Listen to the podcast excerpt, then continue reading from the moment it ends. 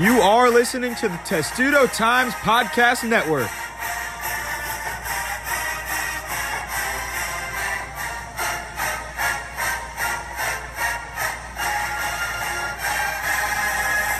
Welcome to the Testudo Times Weekly Podcast. Matt Levine, Lila Bromberg, and Jordan Gold with you today.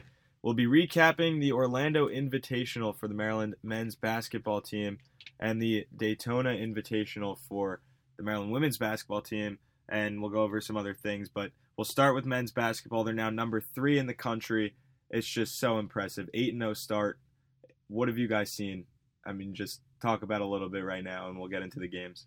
Yeah, I mean, I think that it was really interesting what you saw of college basketball this past week. Uh, I was tweeting about you just had so many teams lose. You had eight teams in the top twenty lose, one of those teams losing uh, twice. Um, so there's a big shakeup and a big opportunity for Maryland, especially, you know, with number one, then number one Duke losing, and then number three Michigan State losing.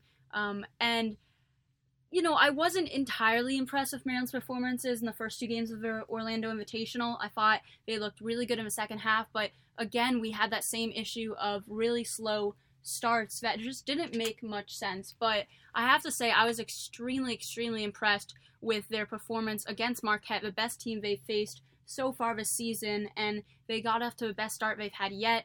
Uh, Turgeon made the decision to switch to switch with start, starting lineups and have Eric Ayala in there instead of Mekhi Mitchell. Um, I think that's clearly their best five players of Cowan, Ayala, uh, Wiggins, Morcell, and Jalen Smith, and I think it really showed.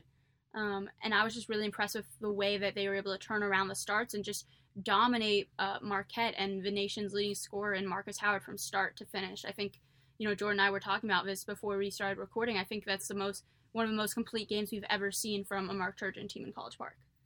I I certainly agree. I mean, looking back, the only games that I could really think of that I thought were really even better games during this Mark Turgeon tenure was maybe when they beat Duke with Alex Len or some of those other big upsets they had in the A C C. But I think since joining the Big Ten, this was, this was definitely one of the most complete performances we have ever seen from a Turgeon squad. And I agree with what you said. It was it was really a sluggish start to uh, start the Orlando Invitational.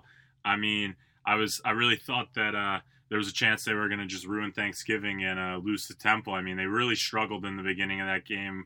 Without Cowan, I mean, who who knows where this team would have finished in that tournament. He was sensational all tournament long, and he proved he provided that senior leadership that the team needs. I mean, when everyone else is struggling, he needs to be the guy to step up and say, hey, I can win this game for us, and he did that against Temple.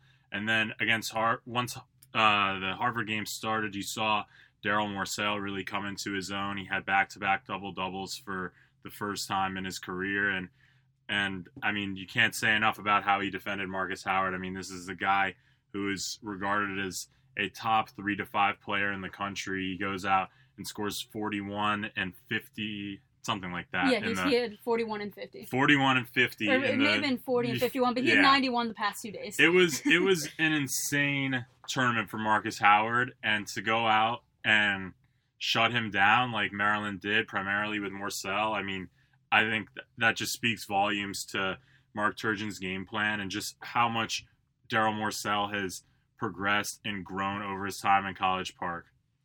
Yeah, and I think a thing that has often been a criticism of Turgeon is that he can't adjust and isn't good at making coaching adjustments. And, you know, I'll say that was a criticism that I had going into the season. And, you know, I think that was going to be one of the big factors that would make or break the team this season.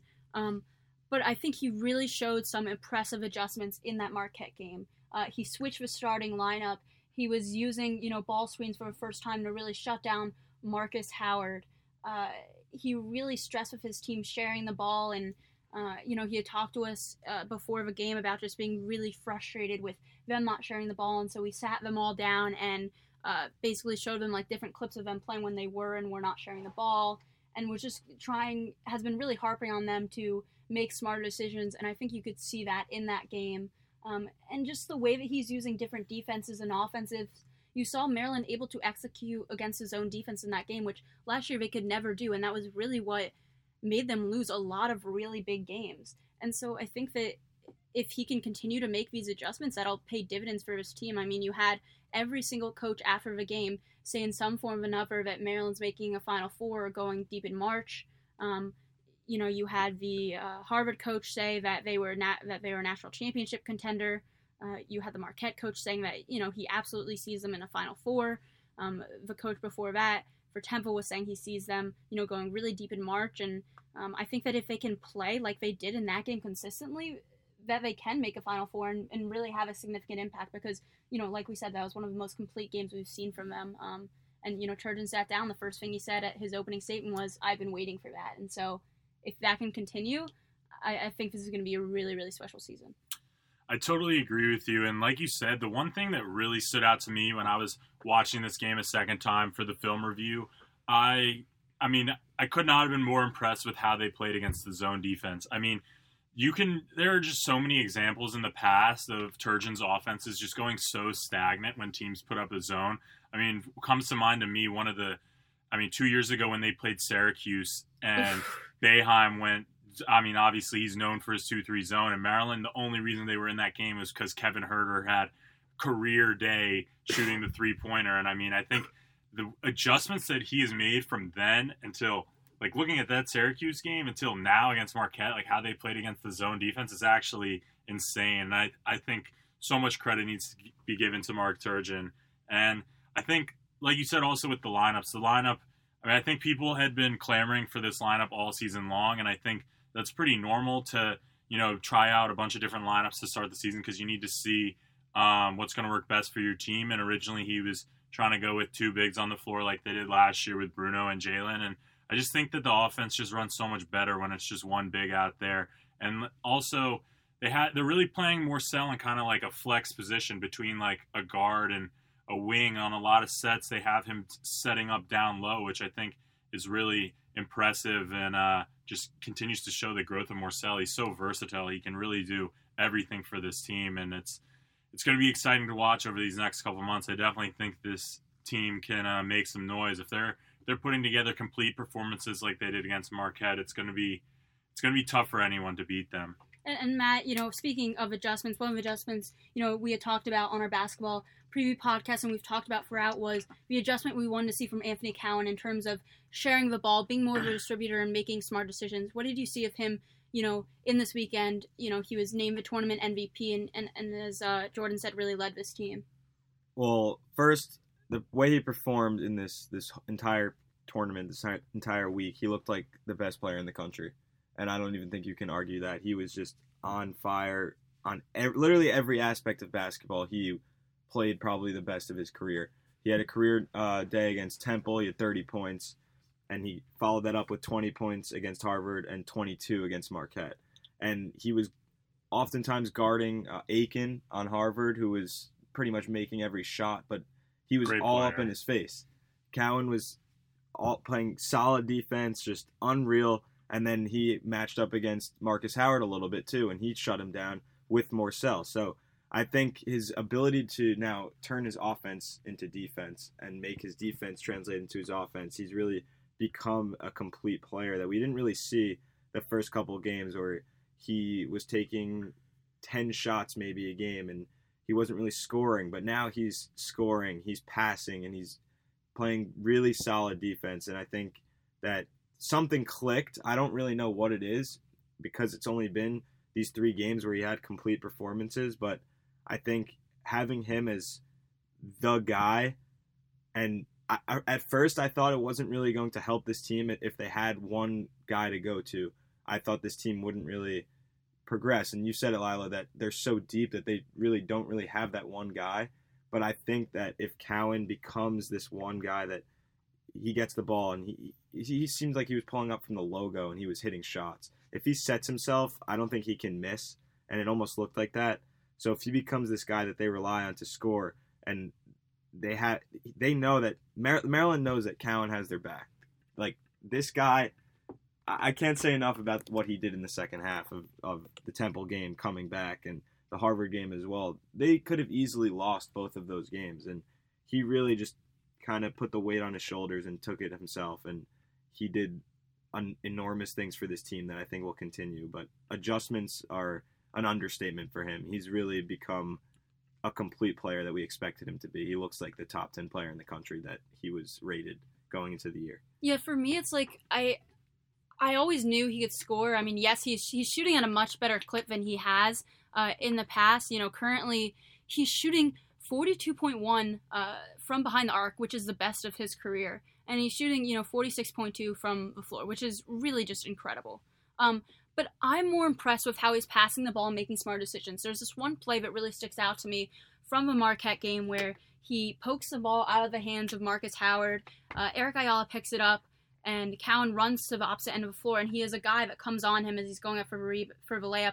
A lot of times he would make go for that layup and just hope that he would get fouled if he couldn't make it. But he made the smart decision to pass back to Donta Scott, who then had a monster dunk. Like, you can just see that he's, you know, hesitating a bit more and really thinking about what he's doing before he takes those shots. But if he has a wide open shot and he's hot, he's going to take it. But you can just see smart decision making. I mean, in addition to the twenty-two points, he had six rebounds, four assists, and three steals versus Marquette. I mean, he was named National Player of the Week by Andy Katz, co-Big Ten Player of the Week, M V P of the tournament. I mean, you said it. He he he looked phenomenal. And while I do think there's a lot more depth, you know, you had um, players right behind him in scoring, he has shown that he can be a leader, which I think there's a huge difference between someone who's scoring the most for a team and leading the most for a team. And I think he's proven that regardless of whether he's having a good scoring night or not, he can be a big leader for the team. And I think that is what's really important. He is... He's been incredible, and I think he really was, especially in that Marquette game, they talked about it a lot on the broadcast, Dan Dakich, obviously. People may have mixed feelings about they Dan Dakich. They calling him Anthony Wiggins. It's Aaron Wiggins.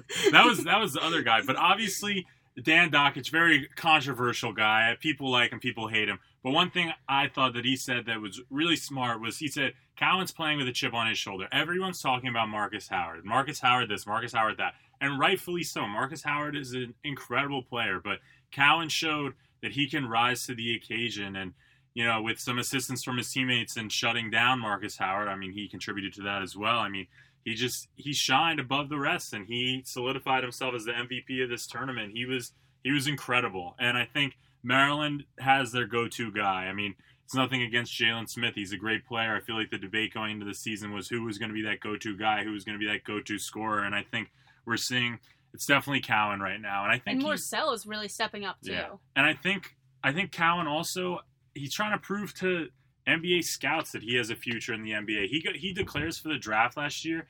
I, if I'm not mistaken, he had one workout with the Sacramento Kings. That was it. It was basically a formality that he was going to come back, and I think he wants to show N B A scouts that, well, he may not have the size, and he may not have, you know, the crazy athleticism that some of these younger guys have. He's someone that you can have on your roster and is going to contribute for you. And I think that he's shown that so far. I think he has completely changed the perception around him uh, to start this season, especially after the Orlando tournament. And you talk about that mindset. I think the biggest mindset for him that he and I have talked at length about, and, and I've written a couple of stories about, is he really realized, you know, this is my last year. I want to hang a banner. You know, he told me I want a ring at the end of this year. Um, of some form. And so he has really made an effort to put the team before himself in the way he's making decisions, um, in the way he's looking at the floor. And um, also, like, from guys have told me, he just seems looser and happier in practice. Like, he just seems like he's really changed his whole mindset. And I think that's really paying uh, dividends. And, uh, you know, now they'll have it, these big games coming up. And it looks like the Big Ten is, you know, becoming, uh, before the season, it, it It wasn't really sure. It seemed like it was really top-heavy, but now it seems like you're starting to see a lot more depth, and so they're definitely going to need him. I mean, in the rankings this week, you had three Maryland teams in the top ten, two of which were in the top four. Uh, three had, Big Ten teams. Yes, sorry. Three Big Ten teams in the top ten, uh, four in the rankings, and then two in the top four. Uh, you had Michigan vault into the number four spot after two really big upsets, and then number six, Ohio State. And then you've got Michigan State. They're uh, still in the top fifteen, who dropped to number eleven after being upset by Virginia Tech. And then you've got Purdue, Indiana, and Penn State all receiving votes.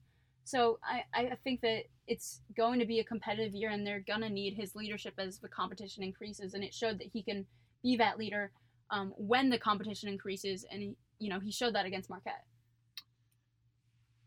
I think with Cowan, it's also his experience, not just the way – he plays on the court, but what he's experienced in the past, he knows what it's like to play in an N C double A tournament. He knows what it's like to be a top three team. In twenty sixteen, he was. So I think, and he also knows what it's like to get upset and lose and have your season end in terrible fashion. He's had that happen. So I think having all that under his belt, he's come in and you said change his mindset, and he really is playing for something, and you can tell. Um, he just he was absolutely phenomenal. One of the best performances I've ever seen from any basketball player, I think, in this entire tournament. And now we're going to get into a bit of better matchups, though. Honestly, I'm pretty upset by this A C C Big Ten tournament matchup. Notre Dame, I mean, you guys were like on the podcast earlier this season. I was kind of going off about it. I mean, they could have, I won't get too much into it, but let me just say they could have gotten Louisville. Duke obviously wasn't going to play us, but it would have been a great year for Louisville or North Carolina. I would have loved Miami just to see Chris Likes and Anthony Cowan, uh, W C A C rivals, go back at it again. Um, though he will face Prentice Hub, who is uh, also a rival in the W C A C. Um, and I think this will be an interesting matchup. And then you've got Illinois uh, later this week. They're marketing it as Fight Week, uh, which is interesting. And we will be getting into, after we preview these teams, the best uh, fighting mascot names. And there are some great ones in there. But, you know, what do you guys think of Notre Dame? It's kind of hard to say in my mind because the only really good game they've had was against number nine U N C, and they uh, lost that game. Notre Dame's an interesting team to me. I mean, historically under Mike Brey, they're a phenomenal program. They're coming off a rough season. They did not make the N C double A tournament last year, but they had been marketed as a team that was supposed to be a little bit better this year, finish higher in the A C C. They start the season off with an eleven-point loss to U N C, which, I mean, I think that was really their only real test of the season thus far. They've played some pretty close games with uh, – Not some inferior opponents. They only beat Marshall by ten. They only beat Toledo by two. So, I mean, I, I think this needs to be a win, and I think that they need they should do it easily. I mean, you're playing a inferior opponent at home. You need to get it done. And, I mean, Notre Dame, I, I would say, is definitely worse than Marquette. So, I mean, obviously, they're, not, they're probably not going to have a performance like they did against Marquette again, but I think that they definitely need to – this is a team they should be beating wire to wire, and they really sh- should not struggle with. Yeah, I mean, they finished fourteen and nineteen last year. We're three and fifteen in the A C C. That's just awful. Even if you're a little bit better this year, which I don't think they're significantly better, maybe a little bit, I think that's pretty awful. Um, but one thing that's really interesting to me in this game um, is that the last four times that Maryland and Notre Dame have faced, uh, with Maryland as a top ten team, it hasn't gone very well for the Terps. Now, keep in mind, the last of these matchups was in two thousand two, so it has been a while. But the last four times Maryland was in the top ten, Notre Dame was able to upset them. In two thousand two, Notre Dame knocked off number nine Maryland seventy-nine sixty-seven. In nineteen eighty-four, the Fighting Irish took down number five Maryland fifty-two forty-seven. In nineteen eighty-one, uh, Notre Dame was ranked thirteenth and took down number ten Maryland seventy-three to seventy. And in nineteen seventy-six, number fourteen Notre Dame took down number eight. Number fourteen Notre Dame took down number eight Maryland, eighty to seventy in O T. Now, obviously, very old matchups. It's been a while, um, but you know, I think that they do have to come into this game and really have the right mindset of, yes, we just have this dominant performance, but we can't get complacent. Cannot get complacent, and I think that's the biggest thing. I mean, they they cannot be satisfied with winning the Orlando Invitational. I mean, this is a team that's built for late March and early April, and I think that they need to show it. They need to come out this week and win both of these games pretty easily, I would say. I mean, Illinois is, we'll get into that a little later, but Illinois is a pretty decent squad as well. But, I mean, I think that this is a perfect opportunity for Maryland to claim its first win in the A C C Big Ten tournament since moving over to the Big Ten, which is pretty crazy. I mean, It's been it's been a while now since they've been in the Big Ten, and they it just hasn't gone their way in this tournament, which is, you know, pretty funny. But I think I think it ends tomorrow. And the last time these two teams actually faced was in the two thousand thirteen fourteen season. Was the last year Maryland was in the A C C. So Maryland won that game, but I think in terms of this being, I would call this the first hard test at home for Maryland. They obviously faced Rhode Island, they faced Oakland. We thought those were good teams, but Maryland handled them pretty easily. So I think Notre Dame, a Power Five basketball in a Power Five basketball conference. I think this might be the first time students actually pack the wall in the Xfinity Center. They better. I mean, to have your team at, you know, number six it's or number crazy. five in the nation, and for no one to show up, just drives me crazy. Like Same. You look at, it doesn't matter the opponent. You look at any other top ten team in the country, and their arena is packed because they're showing up for this team. It's just like cross sports. Maryland students really need to show up better. It's, it's really, really just not a good look. And I mean this.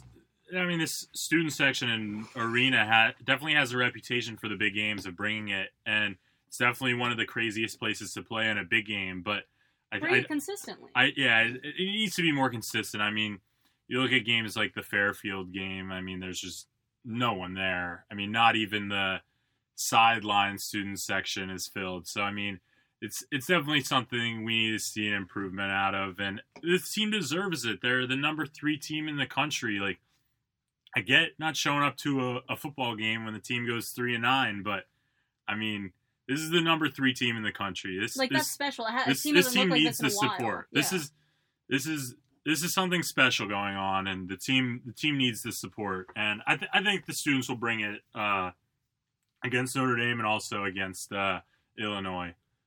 And this being the first test, I think last year when Maryland played Virginia and the Uh, A C C, Big Big Ten A C C oh, challenge. That was such a good game. That was also one of the first games where students actually started yeah. to show up. But that that's was a such a different caliber game. Of team, though, so I'm yeah. kind of worried still. But maybe since now they're number three, students will yeah. show up. I think I, do, I think people yeah. are going to come. I think the number. Th- I think the top three rank. I mean, it's crazy that six, five, six, five, and six versus three makes such a difference. But I, I do think three top three makes a difference, and I think that people. I think I think it's going to be packed.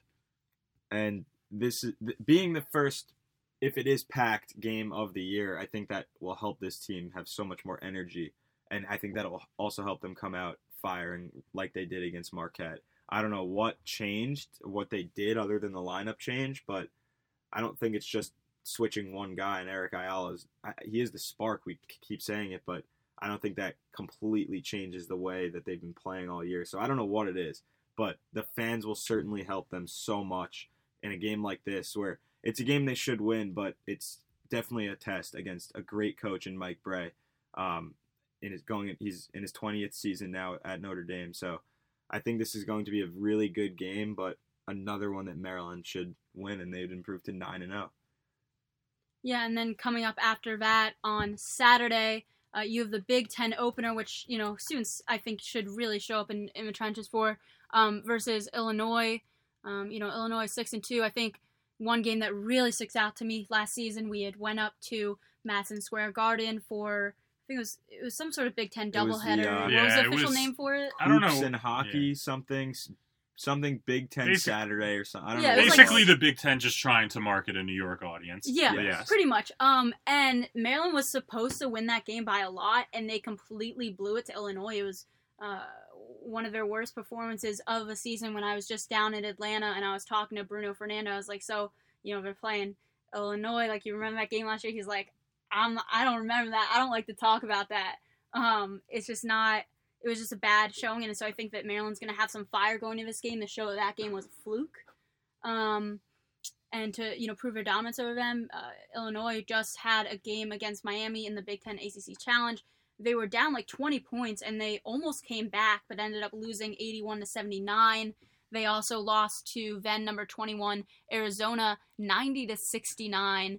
Um, so, so it should be an interesting game. I don't think, I think Maryland will win that, but just because of what happened last year, I'm not. I think that it, it will be a challenge, and you know, you really want to make a statement in the first Big Ten game, especially after you know you had this team embarrass you last season. You know, Illinois is, it's a program on the rise, I'd say. I mean, Coach Brad Underwood, I mean, you saw what he did uh, when he was at Stephen F. Austin, uh, I think going as far as the Sweet sixteen. So I think it's definitely a, uh, he's a solid coach and it's a solid team. But, I mean, I think this is a game they should also win easily. I mean, you saw what uh, uh, another ranked team in Arizona did to them to start the season. And I think that, like you said, I mean, this is a game that, I mean, a lot of these guys on the team are returning from last year for Maryland, so this is definitely a game some of them I think would have circled. And, uh, you know, trying to get that revenge. And, you know, like you said, one of the worst losses of the season last year. So I think, I think it should be another easy win. I think as far as skill level, I think Illinois and uh, Notre Dame are probably, you know, around the same level. So I put Illinois like a little bit more. Yeah, maybe. probably, probably a little better, but I think that, Um, it's definitely a good test to start the season, you know, ease into Big Ten play. And, uh, I think, I think that they will, uh, come away from this week eleven and oh and the or ten and oh. The interesting thing about Illinois is that, uh, their scoring is really evenly distributed. They've got, uh, Kofi Cockburn, who's averaging sixteen point three points and eleven rebounds. You got Ayo, uh, Dosunmu, fifteen point eight points, two point four rebounds. And then Andres Feliz with fourteen point eight Uh, points per game and six point eight rebounds. So, you know, it's an evenly distributed thing, and so that might be a bit more of a challenge. I feel like a lot of times Maryland has faced a team with um, one or two players that really stick out, but to have three different players that can really be a force for them, I think will be an interesting thing to defend against. And you mentioned ten and oh. If they can just win this Notre Dame game, they will start nine and oh for the first time since nineteen ninety-eight, nineteen ninety-nine, which says a lot. I mean, that's been nearly twenty years. This is... This is a team that I think Maryland fans are going to remember for a long time. And I think that uh, this start has been special. I think the first real test comes uh, when they play Seton Hall. And I think that... Uh, Penn State, too. Yeah, Penn State, too. But not looking too far ahead to Seton Hall. I think that they really need to, you know, copy that exact game plan that they uh, had against Marcus Howard for uh, Miles Powell, because two very similar players. But... Sure, we'll get into that as that game approaches. And before you duck out of here, I yeah. know you got to duck out. I feel like we have to discuss, it is fight week. We have to discuss the best fighting mascots there are uh, around the country. I mean, some of these are, I think one of them is like international from Tokyo.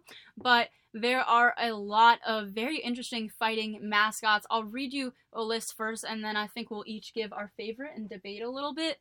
So, you know, obviously, we have the Fighting Irish and the Fighting Illini. I still don't understand what an Illini is. I still think it's a ridiculous. It just makes no sense. But, you know, uh, you got the Campbell uh, Fighting Camels, the Delta State Fighting Okra, the Scottsdale Fighting Artichokes, the U N C School of Arts Fighting Pickles, Tokyo University of Agriculture Fighting Radish, the Lynn Fighting Knights, North Dakota Fighting Hawks, Muskingum University Fighting Muskies, the Saint Francis Fighting Saints, and the Worcester Fighting Scots. What is your pick? Uh, I'm going to go with, I like the Fighting Camels of Campbell. That's a, I, th- I think that's kind of funny. I mean, it's not, not really an animal you think of as being, you know, too ferocious. I mean, Fighting Camels, that's, that's really interesting. Yeah, and how also, does a camel fight? Just, I, like, spit in your face? Or? I don't know. I, I really don't know. You'd ha- I guess you'd have to ask Campbell University. But I also I didn't even realize that they – I saw that they were mar- – Maryland was marketing this as Fight Week, and I did not even put it together until right before we started taping this, that it was because it was Fighting a lot, Fighting Irish and Fighting Illini. I was, I was like, so confused. Like, what about this week makes it Fight Week? I was like, oh, okay, it's kind of cool, but, like, not really sure why. And then I finally put it together. So – if anyone else was wondering why it was called Fight Week, that is why. I will pick the Notre Dame Fighting Irish. Really? Yes, going up against the Terps, but I think... Well, like, it's not a creative name compared to some of these. It's not creative, but it's it's the best one because it's not weird. It's iconic. All but weird these, ones are the best ones, All though. of these are have make no sense. They have nothing to do with sports, but you look at you look at the mascot for Notre Dame. Even the logo, too, it's the Irish guy with his fist put up that he's going to fight. So, I mean, I haven't really seen these other logos and the other mascots, but I think the Notre Dame Fighting Irish will take that one for me. See, I got to say, I just love the Fighting Pickles. I mean, sure, a How pickle does a pickle is not... Fe- fight? I don't know. It's not a fierce mascot. Would I like to go to a school with a Fighting Pickle as a mascot? Probably not. But I think it's a great, hilarious name. It is funny. Uh, I'm a big fan, I think... Fighting Artichokes, Fighting Okra. I'm loving the I'm loving the food ones. I think those are funny. Like, just the concept of having a food as your mascot. I mean, you got the Fighting Orange for Syracuse. Whatever food mascots do you have? I don't know. That's pretty funny. Like, well, why would you make a food as your as your mascot? I like it. I think it's funny. The I artichokes. Can't think of any other ones? What about the Fighting Terrapins? So would a terrapin? Like, I feel like a terrapin would definitely, like, eat an artichoke or pickle or any of these foods. I would love to see a matchup between a terrapin and a camel. I don't know what would go down there. I like I like the camel probably just based on size. Yeah. I don't know. I feel like you'd have to see. You have to give the edge to the camel. All right. Well, thank you for joining us yes, for part of this thank you, podcast. Thank you for having me. Always, always great to uh, talk Terp Hoops, and uh, we will uh, be back for the Terps and the Pros podcast later this week. And make sure to follow our film breakdowns that Jordan is doing for Maryland basketball. Uh, where you can see analysis of all the different plays from the games. We're one of the only publications to do that, so make sure you stay tuned for that. So now we'll go into the Maryland women's basketball side of things, where they still stay at the number nine ranking in this week's A P poll. It makes but no sense. It does not make any sense. They're seven and one. Their one loss is to a top ten team. I think they were eight in South Carolina. Their Maryland has now won six straight games, and they've dominated it. And now. They absolutely destroyed. This game, we're going to get into Clemson and Belmont. They played in the D- Daytona Beach Invitational, but this game against Belmont almost seemed kind of personal. Obviously, it wasn't. They, there's no relation there, but they only allowed three points in the first quarter and three points in the third quarter. I mean, that is just mean. Yeah, ninety to twenty-six. Like, that is that's like, insane. That's like a high school game almost. Maybe they're, you have they're like, you know, showing from a guy for the N C double A tournament, like, yeah, Maryland should have beat you. I don't know. I don't know. I mean, that's like a high school game that, like, LeBron James and Dwayne Wade's son would play against like the worst school in the country, and they would just win by. I, I, I have no idea how that, that happened because I couldn't get the stream, but it was a very weird stream. ninety to twenty-six is just that is just mean. Yeah, they've had like a string of they've had numerous three point victories so far this season. I mean, the fact that they have not moved up in the A P poll makes zero sense in my mind. There's no reason why they should still be at the number nine spot at seven and one. And it's not just being seven and one, but the way they've beaten certain teams. Right, and you can argue like, oh, they haven't really played anyone except South Carolina, but Clemson's a Power Five team. I, I mean, mean, they're not good. They're but not yeah. good, but Maryland is blowing the doors off of these teams, and I mean, they beat Clemson sixty-three forty-four, and then Belmont ninety to twenty-six, and just the fact that how do you allow six points in two combined two quarters? You only allow six points. That is just absurd. Yeah. I don't know how that's possible. I feel like I could score six points. And that and those three points in the third quarter was at the beginning. They had them scoreless for the entire rest of the third quarter. Like, it was ridiculous. It was like a twenty-eight oh run or something like that. Well, Blair Watson had a great week. She was named Big Ten Player of the Week, honorable mention. She had nineteen points and five rebounds versus Clemson, and then nine points and six rebounds versus Belmont. So back-to-back games for her. Just she's shooting really well. She's picking it back up. She's now starting.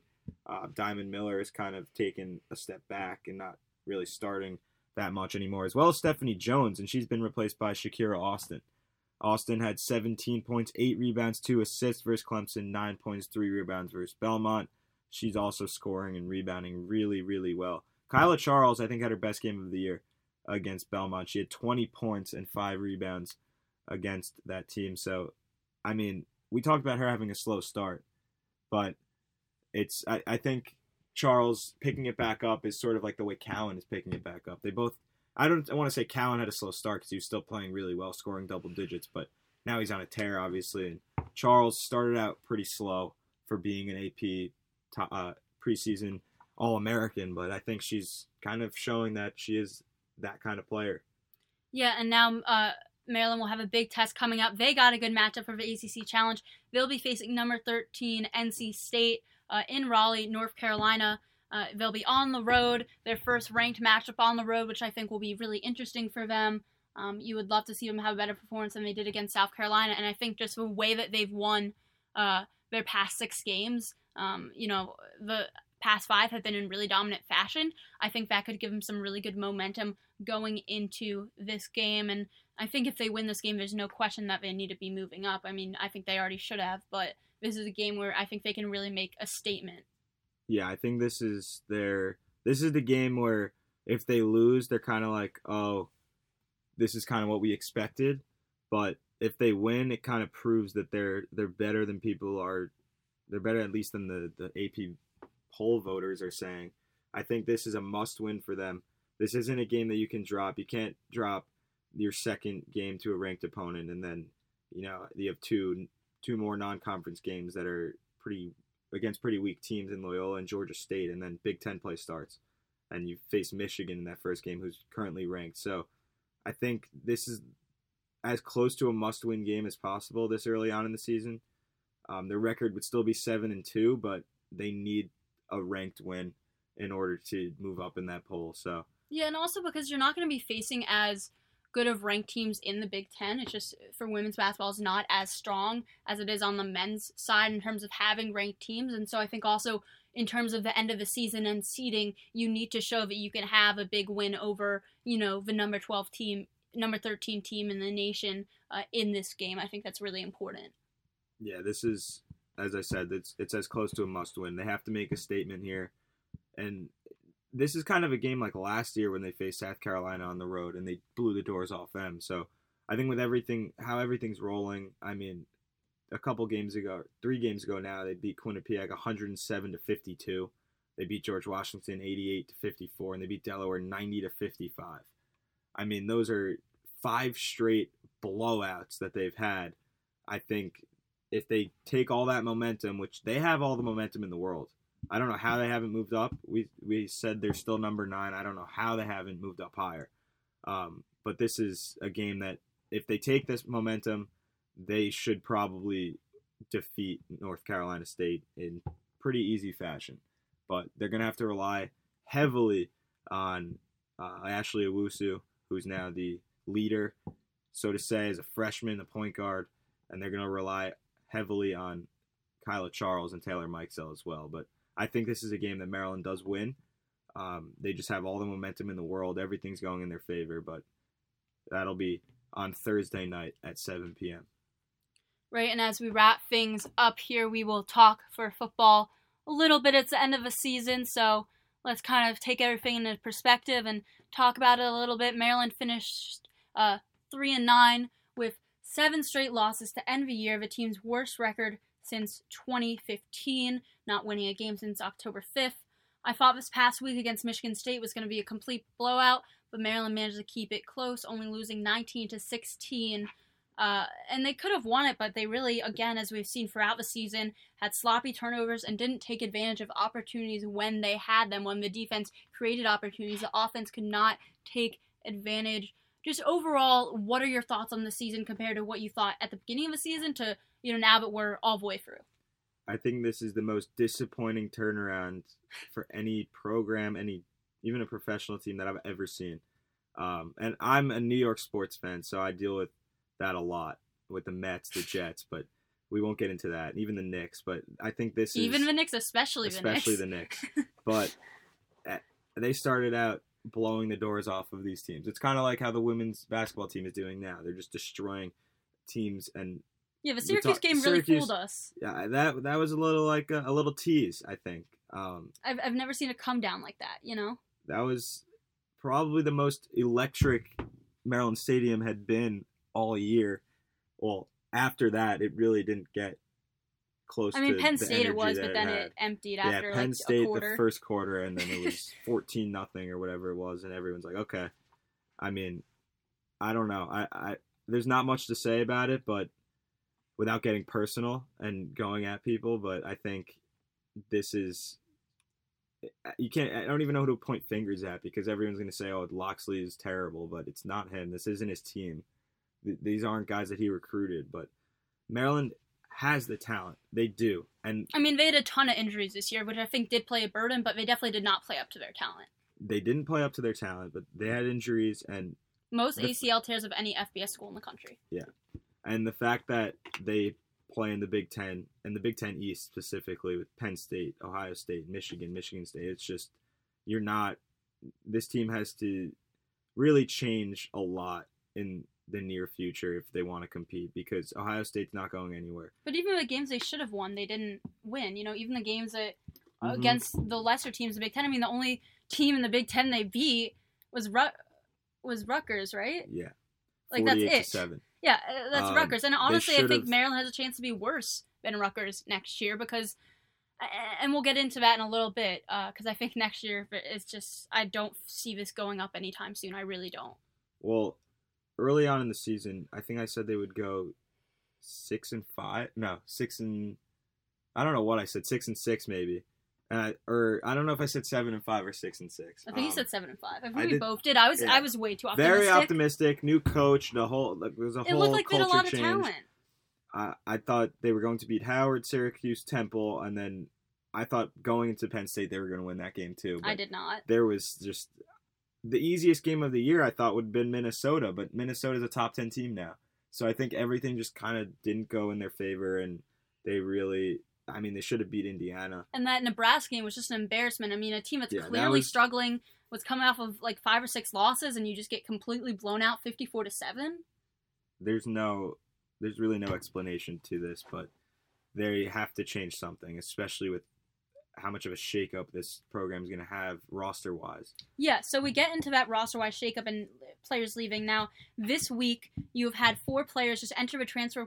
We're recording on Tuesday. Um, as of two p.m., four players enter the portal on Monday. Uh, you had the Gaddy twins, uh, Brendan and Brayan Gaddy, and then you had uh, tight end uh, Rob Schwab, and punter uh, Paul Inzerio. Um, and then you've also had four of our players leave since October. You had Sean Savoy leave the program, and then you had Tyler DeVera enter the transfer portal, um, and there are a few others that we'll pull up here as well. Um, it seems like the Gaddy twins were kind of the big one, um, and it's interesting because you wonder if players are leaving or if they're kind of being forced out, because I've been hearing um, just a ton of different things. The other guys you had leave, um, wide receiver Jaden Kama, and then defensive back uh, Treyon Collins. Um, and, I mean, regardless of what's happening, it's not a good look to have eight different players leave since, like, mid-October. Um, it's just really not a good look. And then you talk about roster turnaround. I, I don't think this team will win two games next year. But I mean, I think they'll win two games max, because basically next year, in my opinion, I think that both Leak and McFarland are gone. Leak led the Big Ten um, in yards per carry, um, proved to be one of the best players in the country in terms of kick returns. I think that he will get a shot at the N F L easily and be able to be a you know third anywhere. I think from like a third or fourth to seventh round pick. Um, I think that McFarland, I was a bit concerned because he didn't have the best year, but I think last week against Michigan State he kind of showed that hey like. I wasn't doing well early this year because of the ankle injury, and kind of showed the McFarland that we're used to seeing. And, you know, obviously we all know about his freshman season. So those guys have one year left, but I honestly think that they both leave. Um, and then you've got Antoine Brooks leaving. There's been a lot, a lot of chatter about Nick Cross possibly leaving. Um, there's been a lot of discussion about him possibly ending up at Penn State, and nothing has been confirmed. They're kind of denying everything right now, but there's a lot of chatter about him leaving, especially after an impressive freshman season. Um, you're losing a lot of the core along the offensive line. Uh, you're losing Tino Ellis uh, for the defensive back room as well. Um, and we don't really know what's going to go on with the quarterback situation. I don't think that Josh Jackson is should be the quarterback of the future for his team. Um, I would like to see Tyler DeSue get a chance, or Lance Legendre get a chance. Um, and I'm kind of curious to see what happens with Tyler DeSue, because I honestly think he should have been played more towards the end of the season, and he wasn't. He's a loyal guy. I don't really see him leaving, but I think that it's going to be a very interesting next couple weeks, both in terms of roster changes and if anything happens with the coaching staff. I mean, how concerned are you for the future of this program? At I'm, least in the near future. I'm fairly concerned for next year and the year after that, but I think once Loxley gets his recruiting path, it's going to take a long time for this team to build its way up again. But I just feel like it's hard to pitch a kid to want to come here at this is. point. They're at a very low point in pretty much every way, shape, or form that you could recruit. Maryland is on the lower tier of landing guys, and it's it's disappointing almost that they have so much talent, but they just had they didn't use it well, and and they're not going to have that talent next year, which is a sad thing. Literally every person you every player you named was among their best players on whatever side of the ball. Their best special teams player is probably leaving in Javon Leak, and he's one of their best running backs as well. And Anthony McFarland's probably leaving. You mentioned Tino Ellis, who missed Antoine a Brooks, lot of yeah. times. You, Antoine Brooks. There are just so many guys that are going to be gone, whether it's whether they're seniors or going to the Tyler N F L. Mabry. Tyler Mabry even. So it's just there's really no bright spot to look forward to, especially if Nick Cross leaves. I mean, he looked and like again, a young that's not Antoine confirmed. Brooks. We don't know, but I right. mean, if I'm him, I would. I like if I'm in his position. You clearly can play at another school. I mean, he had two interceptions as a freshman, not even starting at the game, um, and uh, had over like forty-five tackles or something like that. So, I mean, I think that there are other programs that would want to recruit him and can make a much better pitch than Loxley can as to him staying here. And then in terms of the quarterback situation, some people are saying that they think Josh would want to transfer, but I don't think he's going to want to do a third transfer. There's also but at no, the same time, there's got to be a concern. Yeah. And there's also got to be a concern of having, like, no O-line for any quarterback. I mean, people yeah. mentioned Lance Lejeune and as a possibility, but I think that he kind of sees that he's a quarterback of the future here and wouldn't want to do that. But, I mean, I think that Lance needs to start. Lance or Tyler should start next year. I mean, obviously you'll have a quarterback battle, but I, I just don't think that Josh proved that he can make the right decisions for his team. Um, Pigram's going to be gone as well. He's probably going to transfer.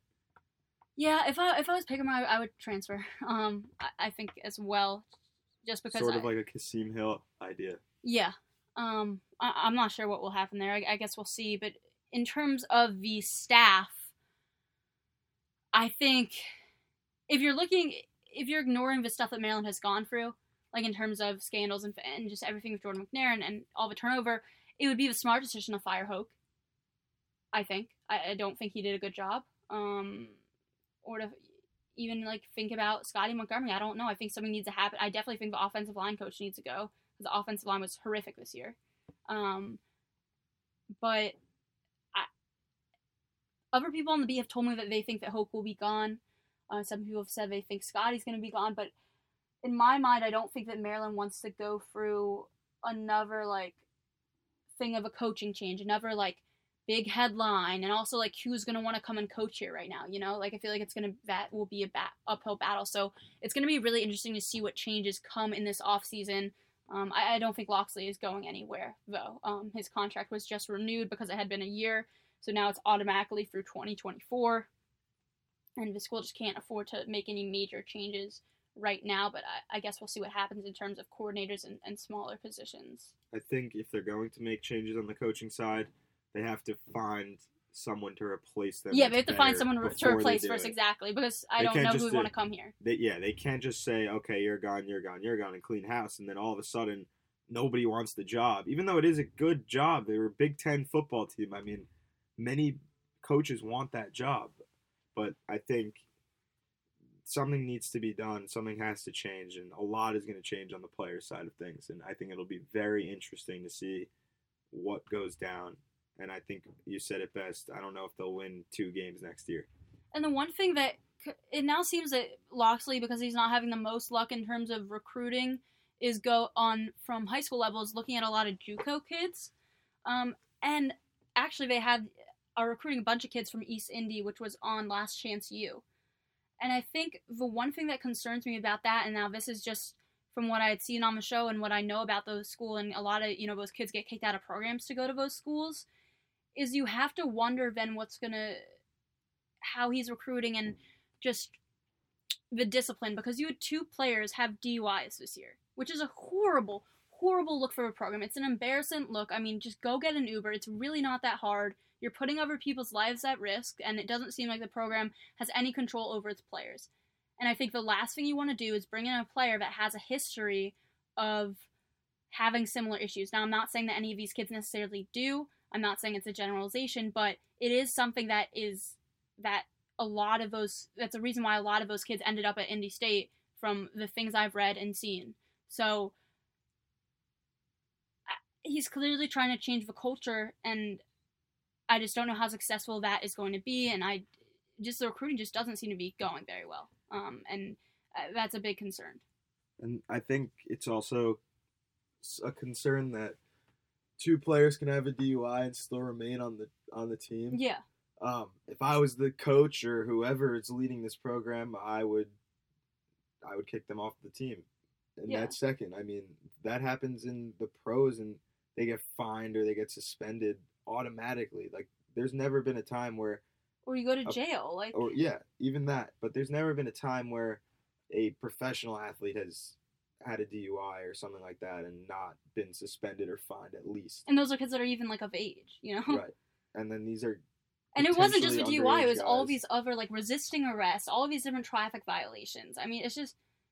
It's it's, it's horrible, yeah. It's a bad look, and I, I'm just shocked that nothing was done from a, a standpoint of kicking them off the team or something, I, or even... Yeah, to just say, oh, we're just going to redshirt him, yeah, and that, now... That doesn't make any sense. They basically said, oh, we're just going to use this to our advantage so that we can have this kid for another year. Like, that's not the response you should have when a right. kid... puts other people's and, lives at risk by driving under influence. And I think that shows that uh, if if you make a mistake as a player, whether it's that or another thing, whether it's smoking or whatever they do. And they show up to press conferences smelling like they've just smoked. Like, there's doesn't seem to be discipline.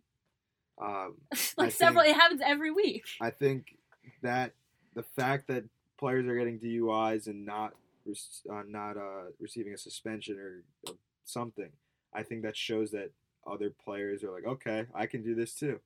Uh, nothing's going to happen to me. So they just go and party as well. And, I mean, this is a season where if they were a Clemson or an L S U or an Ohio State and that happened... I, I mean, don't think it makes that big of a difference. I mean, you're still putting someone's life at risk. I think it makes a difference if they weren't... If they were even attempting to do that. I think if you're... If you're a, a t- if you're on a team that's going to make a run at the college football playoff and go to the championship, and you have the audacity to do that, it just doesn't make any sense. You shouldn't even be on the team. And I think it goes. It's the same thing for a team that's three and nine.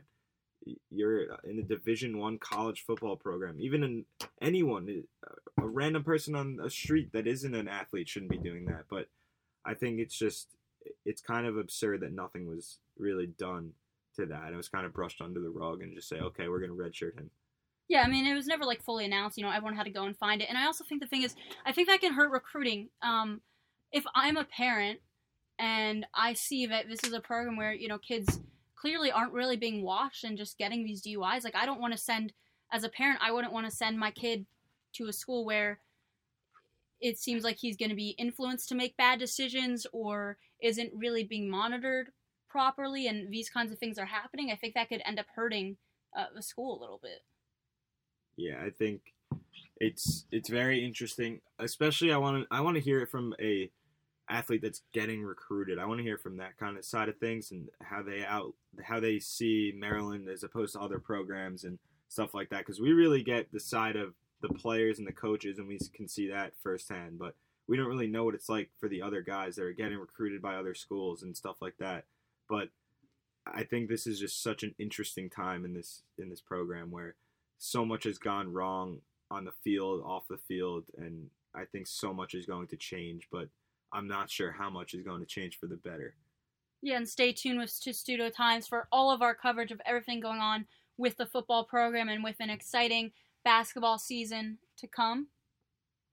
Yeah, I think this this week should be pretty exciting for Maryland men's basketball. So that will do it for this edition of the Testudo Times Weekly Podcast. We thank you for joining us, and as Lila said, stay tuned with all of our coverage at testudo times dot com.